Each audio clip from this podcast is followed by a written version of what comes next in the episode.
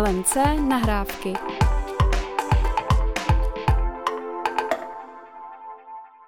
Vítejte u nahrávek. Dnes tu jsou se mnou dva milí hosté. Paní Jaroslava Valová, zakladatelka firmy Siko. Dobrý den.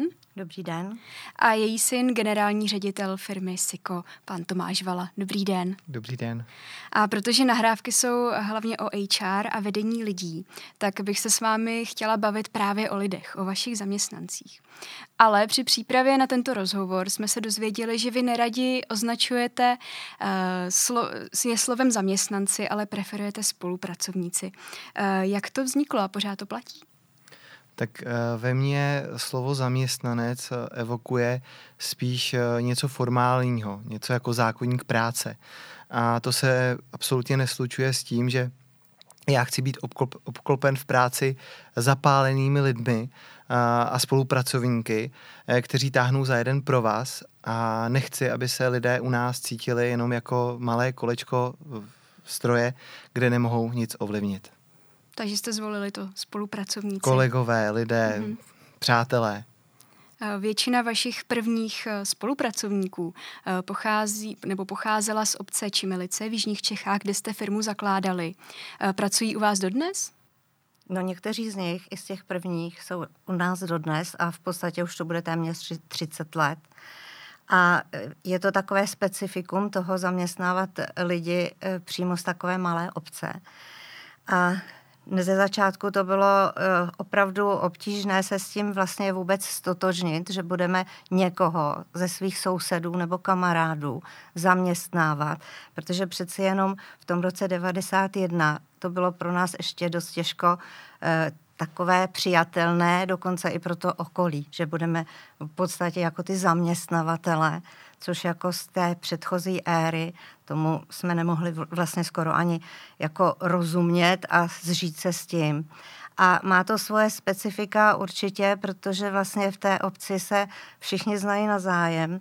My vlastně doteď máme ve firmě zaměstnané třeba tři sousedy, se kterými eh, sousedíme jenom naší zahradou. A taky to ale přináší jako dobré věci, protože eh, jako přijímáte do toho pracovního poměru člověka, kterého znáte důvěrně, třeba i z nějakých e, mimo pracovních aktivit, ale zase je to taky trochu problematický, protože když potom se třeba v té práci něco stane, nebo se ten člověk ne tak úplně dobře zachová, nebo způsobí třeba nějakou škodu, musíte se s ním e, rozejít, tak potom je to docela složitý, abyste se s ním potkával a abyste z toho neměl špatný pocit. Jak to ovlivnilo vůbec život v té obci? Máte i nějaký příklad, kdy třeba ty vztahy úplně nedopadly dobře? No, když teda budu konkrétnější, když třeba někdo přijde opakovaně ráno do práce pod vlivem alkoholu, vy to víte a je to váš kamarád, nebo dokonce v jednom případě to byl můj spolužák ze základní školy z Čimelic, tak a pak, když ho potká, a, a samozřejmě se s takovým člověkem rozloučíme, tak pak, když ho potkáváte na fotbale nebo, nebo v hospodě nebo v obchodě, tak opravdu to není příjemné, přesně jak to říká máma, ale já si myslím, že to přináší víc pozitiv než těch negativ. Tady jsme spíš chtěli ukázat, že to není jenom jako, zase není to ani bílý, ani černý, je to opět šedivý a buď je to světle šedý nebo tmavě šedý. A má to to své velké specifikum té malé obce. Tisíc Ale obyvatel. nyní už máte asi i zaměstnance uh, od jinut, že vaše firma uh, je opravdu uh, od toho založení mnohonásobně větší. Když teď nabíráte nového člověka, jak vůbec poznáte, že se do SIKO hodí? A bylo to tak, že jste se na tom vždycky shodli mezi sebou, nebo jste měli třeba jiný názor? Tak uh, určitě se taky spleteme někdy v tom náboru. Není to tak, že máme patent na rozum, rozhodně ne. Uh, pro nás je hodně klíčový charakter toho uchazeče, možná ještě víc než ta samotná odbornost, protože za ty dlouhé desetiletí už víme, že ta odbornost se dá doplnit uh, nějakým sebe, sebevzděláváním a tak dále. Když dám třeba příklad, tak náš šéf IT, který je ve firmě už déle než 20 let, je to shodou okolností jeden z těch našich sousedů, tak uh, on vlastně tím, jak se dokázal sebe vzdělávat a přestože nebyl to vystudovan ajťák, tak uh, byl schopen třeba po, když jsme v roce 2004 implementovali uh, systém SAP, i díky němu, protože to bylo, on byl už součástí toho rozhodování, tak uh, během dvou, tří let se z něho stal takový uh, specialista na SAP, že byl schopen strčit do kapsy ty SAPí konzultanty, který k nám jezdili na ty konzultanty a který jsme platili třeba za 18 tisíc třeba Mendej. A mm, do dneška je to on, který dává do té firmy impulzy, nejenom, že stačí tomu hrozně širokému oboru IT, ale dává právě ty nové impulzy pro to, aby se firma posouvala dopředu a nestála na místě. No on totiž někdo taky má úžasné CV. A právě e, tam člověk potom někdy narazí, když se nechá e, unést tím CVčkem a nesnaží se toho člověka jakoby si zmapovat třeba už i při tom prvním kontaktu. A můžu říct, že třeba já jsem z takové staré školy, já si všímám i takových maličkostí, jako když třeba sedím s tím uchazečem a teďko nám tam sekretářka nese kafe, a ten uchazeč eh, se zvedne od stolu a otevře jí dveře a pomůže jí. Takže to je pro mě úplně taková oáza pohlazení na duši a říkám si, hm, s tímhletím člověkem by jsem si asi rozuměla a to všechno ostatní si doladíme potom. Máte někde v hlavě definici toho, jaký by ten člověk měl být, který se k vám hodí? Určitě máme set, eh, takovou matici máme a vlastnosti, který by ten člověk měl mít. Ne, nevím, ne, nedokážu teď říct, jestli opravdu všichni střední manažeři se řídí těm, těmito pravidly, a nicméně všechno by to mělo jít ze, ze zhora vlastně dolů a ty pravidla by měly být všude stejné.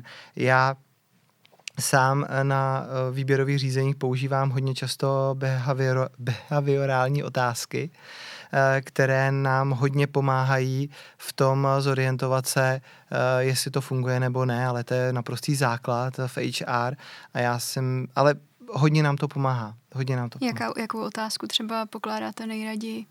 tak třeba jaké nejčastěji konflikty, eh, nebo jak, jaký konflikt musel řešit eh, a jak přesně ho vyřešil, co to přesně bylo za konflikt, nebo eh, třeba když se dostal do sporu se svým nadřízeným, nebo jaký konkrétní projekt přinesl do u toho předchozího zaměstnavatele, že to bylo jeho dítě v uvozovkách a že opravdu on byl ten, který jako driveoval tu věc jako dopředu. A tím, že se to opravdu rozebere do, do detailu, tak přesně poznáte, jestli je to jenom ten, kdo umí hodně dobře o tom povídat, anebo jestli je to ten, který proto opravdu něco udělal. Ono jako je něco jiného říct, byl jsem při tom a chodil jsem na ty porady a měli jsme o tom taková a taková jednání, ale když se potom ptáme až jakoby na kost a co bylo teda ten váš úkol a kam jste to posunul a je to úplně konkrétní, tak potom někdy už těm lidem dochází dech. Dokážete to už poznat eh, po takové době, nevím, jestli ještě vlastně vůbec vy nabíráte osobně ty lidi a vidíte kandidáty asi na ty klíčové pozice. Na ty klíčové pozice pouze už u mě, hmm. ale nedokážeme. Jako, jako, že bychom řekli, že 100% se nespleteme, to je nesmysl. Uh, a u těch uh, top pozic, kde opravdu je to více kolové výběrový, výběrové řízení, tak uh, mám, máme úspěšnost tak 70%. Takže něco, ně, zhruba za poslední třeba pět let, když si to beru, protože já jsem třeba byl u těch klíčových 15 lidí, jo, to 15 lidí a tam se bylo změn třeba 5-6 za, za tu dobu. Ono taky dneska už je to jiný s tím přijímáním těch lidí. Já mám ty svoje vzpomínky z těch prvních 10-15 let, kdy jsem si to dělala vlastně sama. A dneska už bych se jich vlastně ani na to, na to, co jsem se jich ptala tenkrát, ani nemohla ptát. Nějaké zakázané otázky, Aha. které... Jasně. Rozumím. Uh, takže je pro vás uh, tedy klíčové, aby ten člověk zapadal do vašich firmních hodnot, předpokládám. Ano, Já to je musím, nejdůležitější. Musím říct ještě ze své zkušenosti, vy jste mluvila loni na nekonferenci a myslím si, že je to pro mě jako jedna z mála věcí z jakékoliv konference, které jsem se účastnila, kterou jsem se opravdu zapamatovala, že jste říkala, že ta zásadní hodnota je mysli na toho dalšího nebo druhého v řadě. Máte ještě nějaké další uh, takové hodnoty, které se týkají vyloženě právě lidí a toho vedení týmu? Já si myslím, že v této hodnotě mysli na druhého v řadě, tam za to se dá schovat v podstatě úplně všechno. Ale další jako pro mě vždycky důležitá věc byla ten příklad a pozorovat lidi při práci. Já jsem nejlíp poznala lidi, eh, když dokovat nás bylo tak eh, možná do 200 a vlastně jsem s těma lidma byla přímo na tom place a na té prodej, na prodejně, anebo hlavně, když jsme budovali nové a nové pobočky, tak já jsem ty lidi poznávala při té práci. A jak se ten člověk postaví k té práci, tak uh, už uh, jako vidím, co asi od něj můžu čekat. A taky jsem kolikrát vyčinila třeba někomu, kdo dneska tu pobočku řídí, třeba už ještě po 15 letech. A já jsem ho učila, jak se zametá koštětem. Ale zase poznáte ty lidi, jestli si to vemou k srdci, jestli jako jim to není protivný a řeknou si něco na tom je, a nebo jestli je to někdo, kdo jako všechno ví a všechno zná. Takže jako myslím si, že uh, další věc je teda vychovávat příkladem a neustále komunikovat a uh, vysvětlovat. Jak to zvládáte, když už ta firma je tak velká jako ta vaše, že už vlastně máte asi více než 200 zaměstnanců, uh, asi nemůžete znát všechny, jak k tomu přistupujete? Tak jako tisíc lidí ne, tam opravdu není možné uh, udržet nějaký osobní vztah a pamatovat si uh, všechny uh, lidi ve firmě. Nicméně já sám třeba stovky lidí ve firmě skutečně znám osobně, znám je jménem a u mnoha z nich znám i jejich třeba osobní a životní příběh. A je úplně jedno, jestli se zrovna jedná o vedoucího pobočky z Liberce, skladníka z Košic, a, anebo skvělého prodejce kuchyní třeba v Teplicích. Já sám jezdím každý rok na pobočky, třeba letos o prázdninách jsem navštívil všech 13 poboček na Slovensku. S každým si podám, nebo se snažím si podat e, ruku, e, každému dám příležitost si se mnou osobně i třeba mezi čtyřma očima popovídat. Ne každý to využije, zhruba bych řekl, že třeba každý desátý toho využije, když tam třeba zrovna jsem na té pobočce ale každý má tu příležitost. A, a pak vlastně i na každý ty pobočce sedím třeba hodinu, hodinu a půl e, s vedoucím jako na závěr té návštěvy, kde vlastně tu návštěvu zhodnotíme a dostane se často i na ty osobní věci. Jak poznáte, že uh, ten zaměstnanec má potenciál, že z něj vlastně může být um, do budoucna jeden z těch klíčových lidí v té firmě? Co je ta indicie, co vám napoví? To poznáte. To prostě poznáte uh, z přístupu k jakýmkoliv úkolům, ke změnám, které jsou neustále. U nás uh, sedí pořád změny. Procházíme velkou digitální transformací, kterou už v podstatě dokončujeme. Uh, je to proaktivní přístup, je, jak se, jak třeba v rámci, v rámci poboček, jak přistupuje ten člověk k biznesu. Je těch věcí, těch indicí je skutečně hodně a těžko jako z toho vytáhnout tu jednu věc, ale ta proaktivita je jakoby klíčová. A to, jakým způsobem přijímá ten člověk ty změny, protože eh, ta je jiná naše jistota, je neustálá změna, tak to prostě je. Já bych k tomu ještě chtěla říct, že pro mě bylo vždycky eh, hodně důležité, jak ten člověk umí přijímat tu zpětnou vazbu. Jestli ano, si právě ano. z toho, já jsem o tom mluvila už v té hmm. minulé otázce, hmm. jak eh, dokáže přijmout eh, tu zpětnou vazbu, když je negativní. Samozřejmě záleží na tom vedoucím, to zase je teda taky důležitá role toho vedoucího, že by měl být dostatečně empatický a i takový jakoby psycholog, aby říkal tu negativní zpětnou vazbu psychologicky a tak, aby ten člověk měl šanci tu rukavici zvednout. aby eh, nebyla eh, řečena ta negativní zpětná vazba ponižujícím způsobem, ale tak, jakože když nakonec můžu i říct, hele, já jsem třeba taky dělala tuhle tu chybu, ale poučila jsem se a tak já ti to teda říkám. No a podle toho, jak si to ten člověk vezme, když mu to řeknu ještě takhle víceméně kamarádsky, tak můžu poznat, jestli je to člověk, který má moc vysokou ego, svoje vlastní, anebo se chce posouvat, opravdu upřímně posouvat. Já to doplním, mm-hmm. protože to je fakt důležitý. A není to pouze o tom, že zpětnou vazbu dává nadřízen podřízenýmu.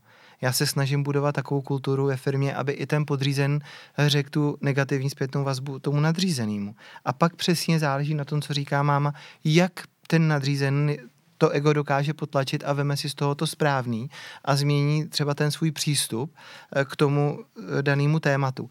A občas se stane, že právě někdo to ne, nedá. Prostě někdo to nedává a prostě uh, zvlášť, když mu to říká třeba podřízený a já těm lidem potom říkám, no ale jestli. Nej, nej, nejhorší je, že tyhle lidi, který neumí přijmout tu zpětnou vazbu, tak pak říkají, no ale mě nikdo nic neřekne. A já se to pak dozvídám jako schodeb a různě a, a tady není otevřená kultura. A já říkám, a ty se divíš? Když jsme ti to říkali dvakrát, třikrát a ty si to, jsi to nevzal k srdci, tak se nediv, že ti to nikdo neřekne už po třetí nebo po čtvrtý. A pak a několikrát se stalo, že s takovým, a je třeba hodně vysoko postaveným manažerem, který třeba u nás byl třeba dva roky, tak musel odejít potom. Hmm. Je to, je to taky i tím, že u nás eh, prostě panuje taková kultura, jako bych řekla, otevřená, že k nám, ať už jsem byla ředitelka já, nebo tady Tomáš, takže u nás byly dveře vždycky otevřený pro každýho. A nikdy mezi náma a tím spolupracovníkem nebyla bariéra sekretářky. To teda nikdy. Nebo nepřístupné sekretářky. A nepřístupné ne. sekretářky ještě kolikrát. Takže to potom eh, dává takovou tu možnost i těm lidem kolem, aby se nebáli přijít a říct, že co se jim nelíbí. Já teda, jestli na to můžu ještě navázat, protože se to k tomu opět hodí, eh, že díky tomu, eh, že máme opravdu osobní vztah s mnoha lidmi, se stovkami lidí v té firmě, tak pokud je někdy nějaký problém, tak ten střední management Eh, ten problém nezamlžuje, když je to nějaký zásadnější problém, protože moc dobře ví, že my bychom se to stejně dozvěděli. Takže je to v podstatě jakási prevence eh, těm zásadnějším problémům, aby se ty problémy nezametaly pod koberec.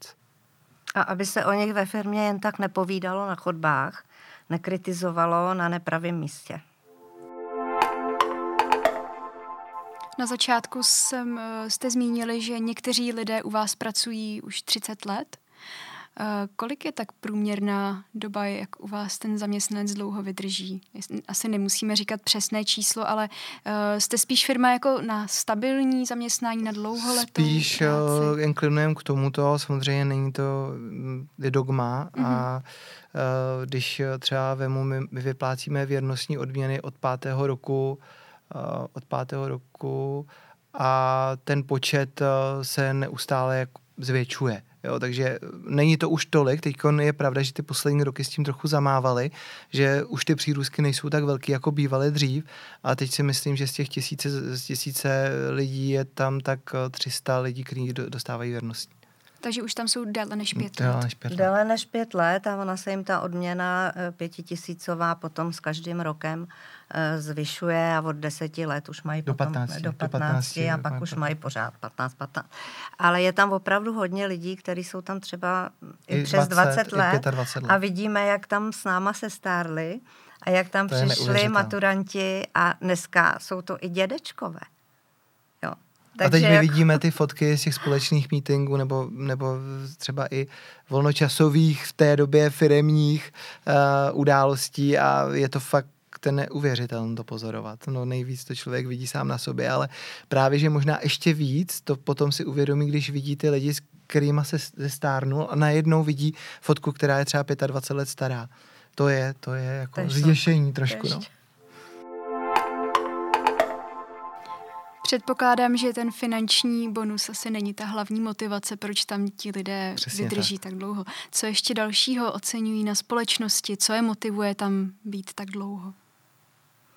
Já si myslím, že jsou to především ty uh, vztahy, takové rodinné a um, jako velká snaha porozumět si, nikoho ne, jakoby uh, nespravedlivě nehodnotit, ta spravedlnost je tam důležitá. A to, že vědí, že jako my nebudeme se opravdu nikomu vozit po těch zádech. Pro nás je důležitý, jak pracuje. Pro mě, pro mě je klíčová otevřená komunikace ve firmě. A e, třeba máme Microsoft Teams e, nejenom na videa, ale i vlastně na chat a, takže tam máme různé streamy, máme asi 10 různých streamů, takže se můžou lidé zeptat na sortiment, na SAP, na webové stránky, na, na CRM, na, na spoustu věcí, které vlastně máme. A ty lidi se opravdu ptají a odpovídají zase třeba prodejce se zeptá a prodejce z druhé strany republiky nebo z jiného státu třeba odpoví, je to hrozně fajn, ale můžou se zároveň zeptat i na klíčové strategické věci. A to není úplně jako příjemný potom, protože někdy je to opravdu otázka na tělo, velice relevantní a musí člověk odpovědět a díky tomu, a je to opravdu otázka třeba na, toho, na, na ty nejvyšší manažery nebo třeba přímo na mě a tím, že vlastně se posiluje tahle ta neformálnost té komunikace, tak uh, to je skvělý a myslím si, že to potom ty lidi víc baví, protože chápou víc ten smysl těch věcí. Uh, ta vzorová otevřená komunikace ve firmě, uvedu další příklad. Když za mnou přijde uh, třeba člen top managementu a začne si stěžovat na někoho jiného z toho top managementu nebo nějakého jiného manažera, tak uh, já pro mě je klíčový nenechat se chytit do téhle pasti. Uh, to znamená začít spíš challengeovat uh, toho člověka nebo případně si zavolat i toho druhého, udělat konfrontaci, ale ještě lepší mu říct, hele, jako to, co mi tady teď říkáš, tak to něco vypovídá o tobě. Pravděpodobně asi nejsi na tom správném místě buď ty, anebo teda ten druhý, tak si to vykomunikujte, anebo jestli mě u toho chcete, tak já se pak budu muset rozhodnout. Kdo, protože já chci, aby si to vyříkali mezi sebou a ne, abych já zasahoval do těch mm-hmm. jednotlivých sporů. To je k ničemu. To jako já nebudu někoho poslouchat a pak, pak Ježíš, tak počkej, tak já, já to teď řeknu tomu druhému. Na to jako skutečně nemám čas. Dál ladíme procesy, snažíme se lidem uh, usnadnit práci, snažíme se uh, digitalizovat firmu i směrem k zákazníkovi. Do digitalizace dáváme desít, desítky uh, milionů korun ročně. Uh, pak uh, jako když třeba bereme někoho do firmy uh, už na nějakou třeba manažerskou úro, úroveň, tak uh, určitě je pro toho manažera zajímavější mít možnost ovlivnit, kam ta naše loď společná firmní popluje a být třeba se mnou na tom kapitánském můzku, kde trošku fouká, i tam trošku prší, než být někde v korporátu v luxusním podpalubí, kde nemáte šanci vůbec ovlivnit, kam ta loď pojede. Mm.